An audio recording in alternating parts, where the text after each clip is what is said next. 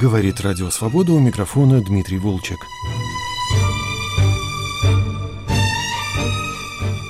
Сегодня мы поговорим о сборнике литературы веда Татьяны Никольской, посвященном Грузии –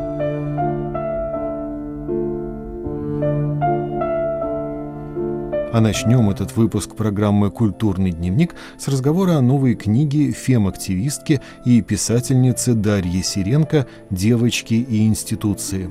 Она выйдет в издательстве No Kidding Press. В этой книге собран и переосмыслен опыт работы Сиренко и ее коллег-женщин в государственных учреждениях, библиотеках, галереях и университетах. О том, как она воспринимала этот опыт и как женщины откликаются на властные модели поведения, автор книги «Девочки институции» рассказала корреспонденту «Радио Свобода» Карине Меркурьевой.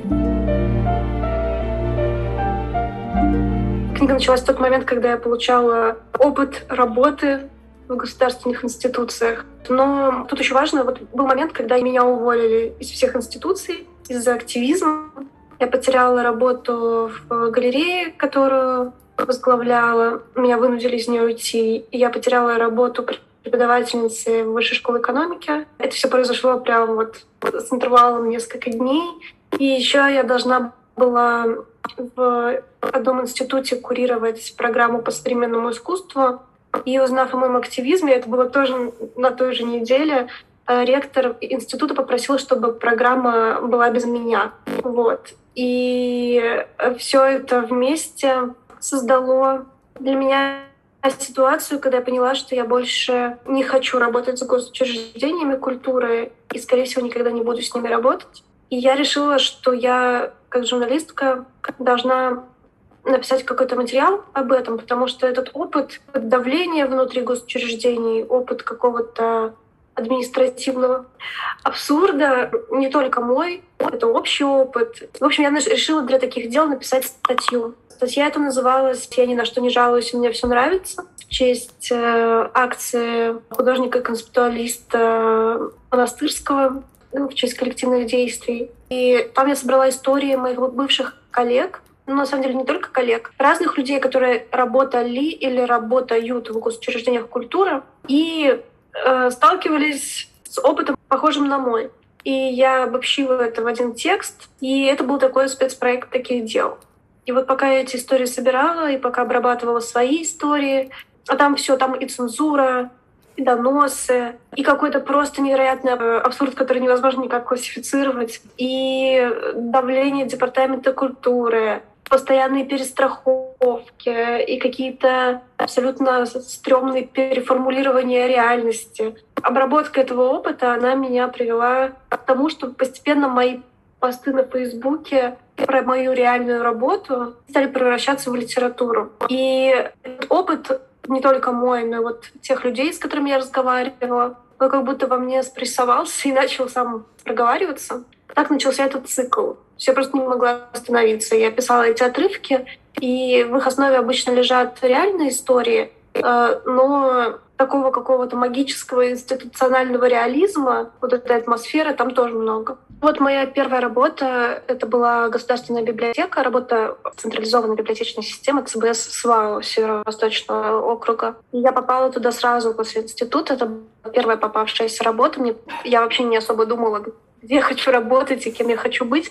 Мне просто нужно было срочно выезжать из общежития и на что-то жить. Mm-hmm. И я устроилась э, в библиотеку, и первые два месяца мне платили 17 тысяч рублей. Я была младшим библиотекарем или методистом, я уже не помню. И у меня у меня было никаких ожиданий. Мне просто нужно было временно где-то побыть. Но меня очень захватила эта работа. Я, я, на самом деле, любила все эти работы, на которых работала, и действительно очень много в них вкладывала своих сил, и, иногда идей. Ну, вообще все, что я умею, я в них вкладывала. Вот, и в библиотеке я очень быстро вместе с другими девочками мы делали проекты по современной поэзии, современному искусству, всякие фестивали из говна и палок буквально, потому что никогда не было бюджета на это, никаких денег, и мы многое делали своими руками.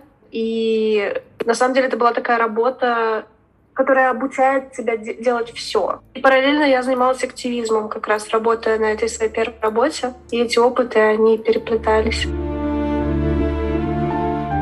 У вас в книге «Политика» она так очень как-то бережно, аккуратно переплетается с этими бытовыми сценами. Было ли вообще возможно как-то открыто на эту тему говорить? Мы были, мы были очень политизированными, по крайней мере, те отделы, где я работала. Но мы как бы были все очень похожи между собой, наши, наши взгляды. Постоянно у нас была такая партизанская операция, как бы нам протолкнуть в этих учреждениях что-то, протолкнуть невозможно или нельзя. Поэтому мы занимались постоянным переформулированием. Вот я уже использовала сегодня это слово. Мы пытались какие-то открытые политические мероприятия завуалировать под какие-то э, лектории. Мы пытались ЛГБТ-мероприятия проводить под э, формулировками там, мероприятия про инклюзию. В общем, что мы только не делали. И в 2015, 2016, даже еще в 2017 году и даже в 2018 это еще было возможно. А вот начиная с 19 уже вот это пространство возможностей, оно резко сузилось. Конечно, были разные кластеры девочек. Вот были девочки, как мы, которые ходят на митинги, занимаются активизмом, устали от э, текущей ситуации в стране.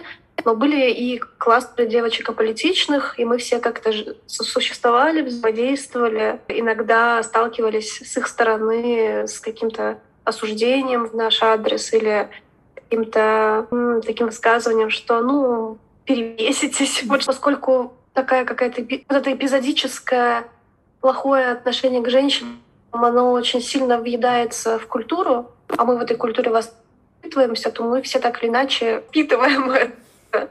Мы все. И поэтому я и сейчас чувствую внутри себя какие-то предрассудки и стереотипы, с которыми работаю. Просто мне это уже легче стало видеть. И когда я только начинала работать э, вот в этих всех институциях. Я еще не была феминисткой, или была, но еще как-то не очень сильно об этом обо всем думала.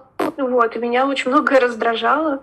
И я входила вот во все эти женские коллективы, обремененная стереотипами о женских коллективах, что здесь нужно быть осторожными, что э, женский коллектив — это какой-то рассадник сплетен, рассадник интриг. Вот. Но из меня все очень быстро выветрилось. Хотя, конечно, как и в любом коллективе, в женском коллективе тоже бывают и сплетни, и интриги, и конфликты, и все такое, но не больше, не меньше, чем у других. И у меня было восприятие вот этого женского коллектива, который переживает вместе весь этот административный абсурд, что мы такая какая-то община, это вот у меня раньше так было, и что мы должны друг за друга держаться, что мы как бы в одной лодке. И я не, на самом деле не думаю, что это какое-то сильное преувеличение, но сейчас я понимаю, что нюансов больше, оттенков больше. И помимо рабочих коллективов, каждый из нас принадлежит еще каким-то своим, другим комьюнити. И мы несем за собой бэкграунд и обмениваемся им. И это не всегда успешный или удачный обмен. Мы можем вот именно поэтому конфликтовать. Могут быть идеологические разногласия. Мы можем преследовать разные выгоды, которые противоречат друг другу. Кто-то действительно хочет идти по вот этой карьерной лестнице, кому-то важнее пытаться пропихнуть свои ценности на местах и не страшно пожертвовать работой. Кто-то очень сильно прислушивается к мужчинам, которые, например, очень часто твои начальники. Кто-то, наоборот, этих мужчин критикует. То есть это живое, объемное комьюнити, как любое другое. Вот как раз задача девочек в институции была это показать, что это не про сестринство, и это не про, при этом не про то, что мы все враги и конкурентки, а это именно про то, как система, в которой мы работаем, как она в нас преломляется, как влияет на наши отношения. По поводу как раз э, термина девочки, он был выбран только потому, что женщины, работающие в этих институциях, так себя называют, или по каким-то еще причинам? У меня есть ощущение, что у слова «девочки» есть такое раздвоение. С одной стороны, да, девочки себя так часто называют, причем неважно, какого возраста эти девочки. Такое, да, действительно уменьшительно-ласкательное самообозначение. А с другой стороны, девочки — это и то, как к нам обращались. А, как обращались посетители, как обращались мужчины, как обращались начальники и начальницы. И в этом девочки не всегда сквозила ласка, оно могло сквозить вот это уменьшительное какое-то значение, такое патерналистское отношение, типа, ну, девочки. И я использую это слово в книге, конечно, во всех смыслах, во всех этих двух. И для меня это такой реклейминг. потому что мне нравится слово «девочки», и я называю себя девочкой. И я не хочу, чтобы это слово означало что-то, что мне навязывают. То есть я сама решаю, какая я девочка, что это значит, и какими качествами девочка обладает.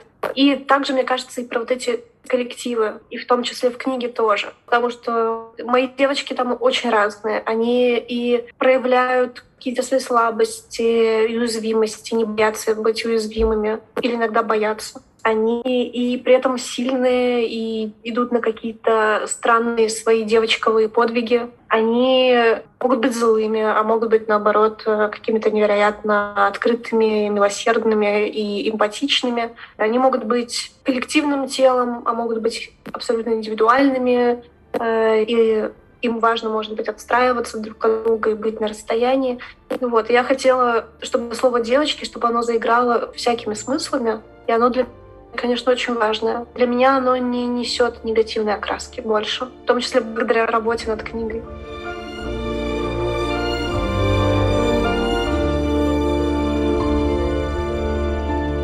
На вопросы Карины Меркурьевой отвечала Дарья Сиренко. Ее книга «Девочки институции» готовится к печати в Москве. А в петербургском издательстве «Юа Лукка» вышла книга Татьяны Никольской о Грузии, статьи, доклады, переводы, воспоминания. С автором беседует Татьяна Вольская. Известный петербургский филолог Татьяна Никольская первый раз приехала в Грузию в 70-е годы после окончания филологического факультета Ленинградского университета учить грузинский язык и собирать материалы о русской культурной жизни во время Первой независимой Грузинской республики, существовавшей с 1918 по 21 год, и влюбилась в Грузию на всю жизнь. Еще в конце 70-х годов у Татьяны Никольской вышла книга «От Тбилиси. Фантастический город». Потом она изучала творчество писателя Григола Рабакидзе написала множество статей о грузинской культуре. Новая книга о Грузии посвящена грузинской культуре первой трети XX века, но там нашлось место и для нескольких страниц пера ее грузинской подруги, поэтессы и переводчицы Дали Цаава «Сны в кожаном кресле». Там есть забавный эпизод о Бродском. Иосиф позвонил из Ялты. «Теперь вы разговариваете не с поэтом Бродским, а с актером Бродским», сказал он весело. Рассказал, что в Ялте снимают снимают фильм о Второй мировой войне, и его пригласили на роль немецкого офицера. К сожалению, кинокарьера не состоялась, вмешался КГБ. Осталась фотография поэта, одетого в форму. Эта фотография приведена в книге, как и множество других любительских снимков. А начинается книга о Грузии статьями о Шата Руставеле, о грузинской драматургии и сатире. По словам Татьяны Никольской, ее интересовало, как Руставели воспринимали русские поэты. Например, Павел Антокольский, он сам переводил какие-то фрагменты из поэмы, и у него было такое личностное глубокое восприятие, и в то же время он сопоставлял поэму Руставели со словом о полку Игореве. У него такая была концепция. С другой стороны, были поэты, которые в основном Руставели Руставеля воспринимали с чужих слов, то есть со слов грузинских поэтов, которые им что-то рассказывали о Руставеле. И от этого стихи тоже получаются совершенно разные. Кто-то пробовал руставелевскую строфу копировать, кто-то переводил или же стихи так, как ему казалось правильным, без влияния строфы Руставели. Мне показалось, что это довольно любопытно, тем более, что масса было поэтов, которые писали стихи о Руставеле. И вот стихи тех поэтов, которые пробовали переводить, они сильно отличаются от тех, которые просто хотели сказать доброе слово о Руставеле. И все это в то же время отличается от стихов грузинских поэтов о Руставеле, потому что тут было любимое, но чужое, а тут было любимое, но свое. А каким образом в сферу ваших интересов попала грузинская сатира? Это я просто проработала 30 лет в библиотеке Института Востоковедения, и там, в частности, я должна была книжкой систематизировать грузинские и раскрывать фонд. И я просто нашла в процессе своей работы массу таких тоненьких сатирических брошюрок, которые были очень популярны, поэтому они даже такой имеют затасканный вид. А это просто очень интересное было явление, что в Грузии, об этом хорошо написал Ришашвили в своей книге «Литературная богема старого Тбилиси». Поэтому был почти каждый. Но существовал район Майдан, где были такие поэты-ремесленники. То есть днем они были ремесленники, а выходные дни они, скажем, писали читали стихи. И самое главное, что в конце 19 века эти люди получили доступ к печатному станку. И эти стихи, в основном это были сатирические стихи, эти поэты могли полемизировать друг с другом. И книжечки были крайне дешевые, поэтому их все покупали. И такая шла своеобразный разговор в стихах, полемика в стихах. Я сама об этом очень мало что знала, кроме книжки Гришашвили. И когда эти книжки я увидела, я их, насколько смогла, со словарем прочла. Мне показалось, что это очень любопытное явление. И тут же вы пишете о явлении совсем другого порядка, о женской газете «Голос грузинской женщины». Это про первую грузинскую феминистку Кате Микеладзе, женщину, которая из Кутаиси, которая училась во Франции, потом она вернулась в 17 или 18 году к себе домой в Грузию и первую грузинскую женскую газету сделала, была ее редактором, которая так и называлась «Голос грузинской женщины». Именно в ней были поставлены проблемы положения женщины в грузинской семье, участие в общественной жизни. Кроме того, там в этой же газете были перепечатаны статьи различных западноевропейских феминисток. Это газета полного комплекта, я ее не видела. Номеров 10-12 уж точно было, думаю, что даже больше. Очень само по себе интересное явление. По мнению Каты Микеладзе, грузинская женщина была более свободна в Древней Грузии, чем уже в Грузии 19 века. Если тогда, в древности, когда на Грузию нападали со всех сторон враги, женщина не только домашним очагом занималась, но она, особенно в горах, вместе с мужчиной брала оружие в руки и в буквальном смысле защищала свою деревню от врагов. И кроме того, в Хевсурете грузинская женщина, она занималась не только домашними делами, но и наравне с мужчинами и сельским хозяйством. Поэтому у нее было больше прав. Когда Микеладзе пишет, что в крестьянской семье неудивительно было услышать, когда кто-то приходил в семью и какой-то вопрос нужно было решить. Крестьянин говорил, я сейчас посоветую с женой, а потом вам скажу ответ на этот вопрос. Она считает, в 19 веке в каком-то смысле женщина стала более бесправной, чем была в древности. И там тоже цитируется Руставели, а у Руставели есть такие строчки, что два щенка равны друг другу, будь то самка или самец. Именно этот аргумент одна из грузинских поэтесс приводит, цитируя стихи Руставели, как свидетельство о том, что в древности Руставели сказал о равноправии полов. Если посмотреть даже на содержание вашей книги, то видно, что это не только о Грузии, а о таком взаимопроникновении культур. Да, безусловно, причем разных культур. Вот, например, вот статья «Богема и власть», «Голубые роги» и H2SO4. Тут говорится о том, как грузинские поэты, в частности, вот Тициан Давидзе, Валериан Гаприндашвили из группы «Голубые роги», нам лучше всего известный по переводам Пастернака, как они рассматривали богему и себя в богеме. Причем Валериан Гаприндашвили написал целый ряд эссе в начале 20-х годов о богеме, где он сопоставлял французскую богему и грузинскую богему. И русскую богему тоже упоминал именно литературную. И делал выводы, что новое, что внесла грузинская богема в литературу, в поэзию, что в стихах они внесли свои имена, в один ряд поставили такими литературными именами, как, допустим, Гамлет, например, у того же Гаприндашвили есть такая строчка строчка «Пощечину Гамлету дал Валерьян». Они себя внесли в литературный ряд в стихах. Вы упомянули группу со странным названием H2SO4. Что это такое? H2SO4 – это формула серной кислоты. Это группа грузинских футуристов, которая в 20-е годы очень шумела. Грузинские футуристы и русский лев. У них сложная система была отношений. Сначала грузинские футуристы критически относились к русскому леву. Они себя считали более радикальными а потом, к концу 20-х годов, они, по сути дела, встали на позиции производственного искусства, Сергея Третьякова. И тут еще что интересно, что Виктор Шкловский и Сергей Третьяков приезжали в Грузию и работали на Госкинпроме в Грузии, на гудостудии грузинских фильмов. Они сотрудничали вместе с молодыми грузинскими режиссерами и сценаристами. Два имени всемирно известны. Это Николай Шенгелая, который вместе с Третьяковым Михалковым поставил фильм «Элисо» по повести Казбеки. И это Колотозишвили, Колотозов, который фильм подставил про Сванетию, соль Сванетии.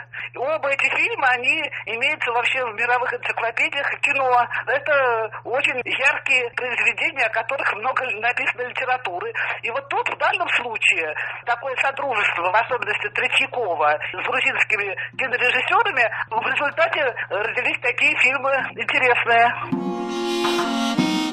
Еще у вас есть статья о грузинских сестрах Ахматовой. Да, это статья о рецепции поэзии Ахматовой в Грузии. Не, вообще, вот именно в женской поэзии. Дело в том, что Ахматова сама говорила, я научила женщин говорить. Если в России в десятые годы, благодаря Ахматовой, появилась вот такая большая струя, даже не струя, а поток женщин-поэтесс, вот мы делали с Олей Кушлиной и Михаилом Леоновичем Гаспаровым антологию «100 поэтесс Серебряного века» по которой очень хорошо это проследить.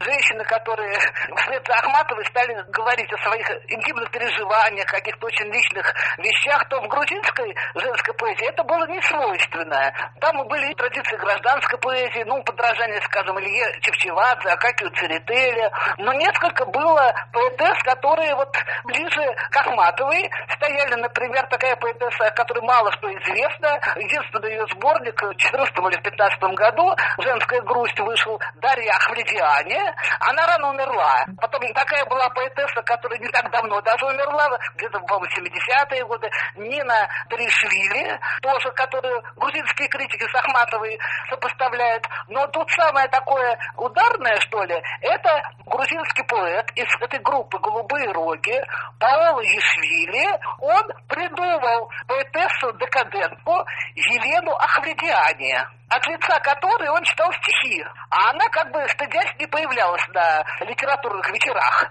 Эти стихи печатались в различных журналах, газетах группы «Голубые роги». И эта мистификация продолжалась с 1915 до 1924 года, когда Елена Ахледиане написала стихотворение «Прощальное», что она уезжает в Париж, и поэтому со всеми прощается. Естественно, многие люди знали, и даже в рецензиях было, что, может быть, у Елены Ахледиане растут усы, но другие люди верили, что есть действительно такая поэтесса, у которой даже эротические стихи, и много было споров по этому поводу. Но самое интересное, уже в 30-е годы эти Цаны Табидзе и Паула Ишвили, они были в гостях у Ахматовой и в Москве, и в Ленинграде, и Ахматова знала об этой мистификации, потому что там среди стихов есть письмо Елены Ахмадиане Анне Ахматовой. Это как бы реакция на смерть Гумилева и Блока. Начинается, допустим, в одном из переводов, э, что делать нам и как нам выстоять со смертью Блока. И Елена Ахмадиане приглашает Ахматову в Тбилиси, в Грузию, к себе, чтобы вместе там поплакать. И кончается «прильни устами к перстам Тамары», то есть царицы Тамары. Называет Ахматову своей сестрой. Такая грузинская Черубина да Габряк. Да, совершенно верно. Еще тут очень интересная деталь. Это мистификация, подобная, открылась все. И вдруг уже в 90-е годы, в конце прошлого века, один ученый, причем из Кутаиси, написал статью, что на самом деле это не Паол Ешвили написал эти стихи. Вымышленную поэтессу звали Елена Дариани. А написала это стихи такая поэтесса Елена Ахведиани, которая действительно существовала, и известно, что она действительно дружила с Паулой Ишвили. Мистификация вся вроде бы завершилась в 24-25 году, а тут вдруг в 90-х годах снова развернулась полемика. Потому что известно было, что эта Елена Ахведиани с Паулой Ишвили была знакома, что она писала стихи, но стихи она писала в основном там детские и более слабые, чем у Паула Ишвили. И вот одни ученые считают, что это Елена Ахведиани написала эти стихи, а другие считают, что это Паула Ишвили, но я лично придерживаюсь такой версии, что может быть и третий путь, что вот именно как Черубина и Габряк они вместе писали стихи. Мне кажется, что больше так. Но просто есть на эту тему вообще целое исследование. Там копии бились очень серьезно. Через 70 лет практически после того, как эта мистификация как бы была раскрыта.